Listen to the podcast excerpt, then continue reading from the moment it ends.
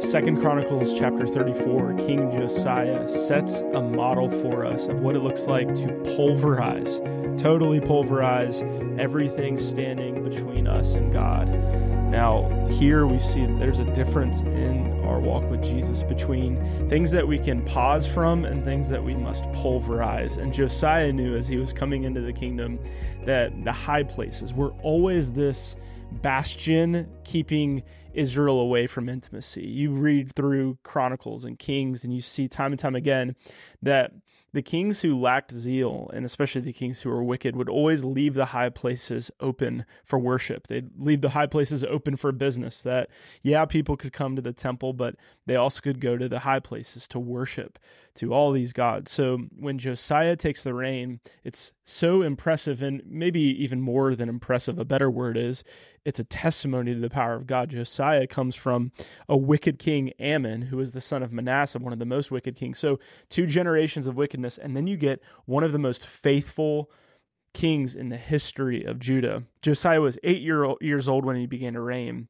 And then, eight years into his reign, when he's about 16 years old, when he was yet a boy, he began to seek the God of David, his father and he began to purge Judah and Jerusalem of the high places. Now, his zeal wasn't according to the standard of the day because the norm in that day was high places are fine and worshiping Baal is fine and it's okay to set up all these altars. But his zeal went all the way back to his father David when there was one God, there was one temple to worship in, there was one God deserving of his worship. So he recovers this ancient zeal that wasn't normal for the day. And it actually stretched back even farther than David. It stretched back to Moses, who came down from the mountain, saw this golden calf that Israel had fashioned for themselves. And he didn't just, you know, throw a blanket on it. He didn't just say, hey, you know, keep some worship for Yahweh, but you can still keep this golden calf he was so zealous that he re- reduced it to a powder and he made Israel drink from it. And you see that kind of zeal restored in King Josiah. Verse 4 they chopped down the altars of the Baals in his presence. He cut down the incense altars that stood above them. He broke in pieces the Asherim. He made dust of them and scattered it over the graves of those who had sacrificed to them.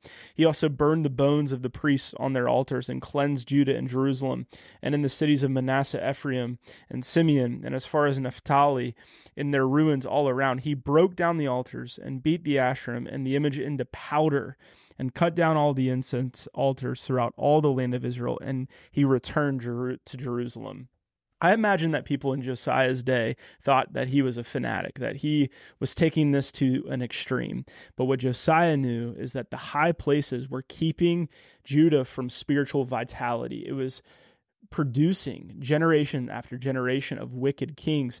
And so jo- Josiah had such a zeal that he said, I'm not just going to take a pause from the high places. I'm not just going to discourage it or lead people toward true worship to Yahweh. I'm going to pulverize the high places. He ground the idols, he ground the high places to dust to the point of no return. There was no way they were going to build those high, same high places again. And in the midst of that zeal, what you see is revival, restoration. In the following chapters, the next chapter, you're going to see the celebration of the Passover and really a revival come to Judah in the midst of one of the darkest days and right before the exile. Through Josiah's zeal, there's this restoration and revival. Now, what Josiah knew is that, yes, there are things that we can take a pause from. There's things that we need to take a break from. But when Jesus, for example, in Matthew 5, told us to cut off the hand that is causing sin or tear out the eye that is causing sin. Jesus wasn't talking about taking a one month fast from something. He was talking about taking a permanent break. We can't recover the fingers that we have thrown into the flame. There are some things that the shepherd will come to us and say, take a break. And that's fine. There are things that, yes, we can take a 30 day break or a 60 day break or a one year break, and then we bring it back to our lives in moderation.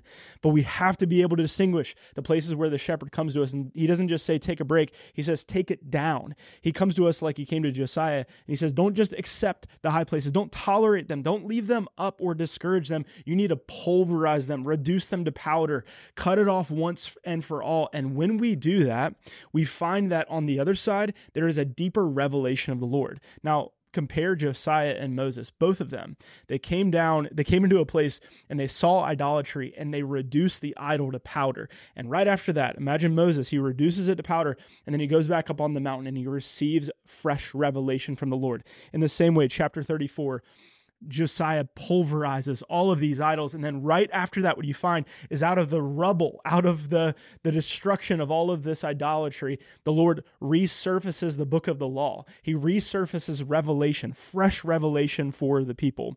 And this is what God will do for our souls if that thing in our soul, that high place in our soul that we've been tolerating, or maybe we've been taking a break from it. But the Lord says, you know what? That thing, that's a high place and it needs to be pulverized once and for all. If we will destroy that high place, just like Josiah, just like Mo- Moses, what we'll find is after the relinquishment of the idol, God will bring about fresh revelation. If we will stop just pausing what the shepherd is telling us to destroy once and for all, if we'll take a permanent break afterward, God will bring that revival, that refreshment that our souls have been longing for. Destroy the idol, pulverize the idol to the point of no return. And what you will find on the other side is the refreshing zeal of the Son of David returning to your soul. Hey, thanks for joining LiveFull Daily. If you'd like to sign up to receive the daily newsletter, go to livefull.org slash daily. And if you'd like to support LiveFull Ministries, go to livefull.org slash give.